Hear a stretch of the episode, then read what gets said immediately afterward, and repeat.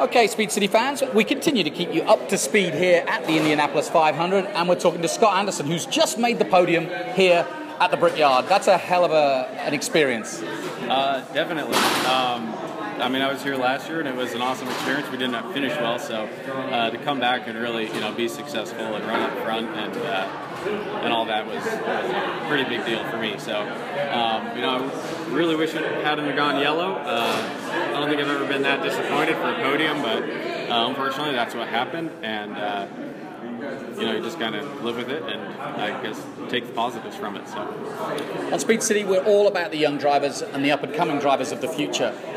Tell us a little bit about you and your plan. Um, yeah, I, I grew up racing karts, did the whole thing like everybody else. Went up through Skip Barber, uh, the national, won the championship there. Um, went through the Mazda Road to Indy. Um, so yeah, my plans are purely just to get to IndyCar and there we go.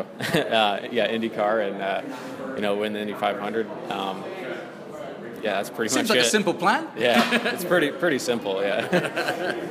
but what about this season? How are you looking and how are you feeling about that progression?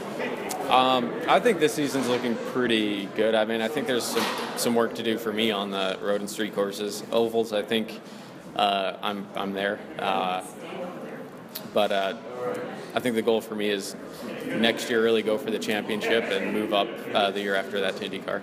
We jokingly say it's easy. It's, of course, it's not easy, and so many guys try to do exactly what you're doing. The choice of team is very important. Do you feel that that in the back of your head when you're not in the car is what a lot of the time you're working on, which is putting yourself in the right place? Oh yeah, I mean, racing's all about putting yourself in the right position, you know, to, to be successful. So.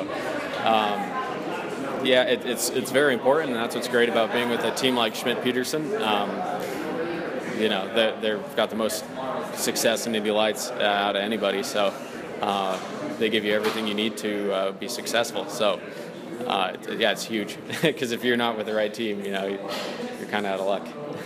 Most of our shows, we concentrate at least at some point on the Gene Haas team for Formula One next year. Is it something you would look into your crystal ball and go, you know what, maybe down the line? Well, yeah, shoot. I mean, if they called me up or whatever and said drive our car, I'd, I'd do it. But uh, yeah, I mean, at the moment, for sure, I, am I'm really focused on IndyCar. I mean, I grew up watching IndyCar and the 500 and all that, and uh, it's really where I want to be.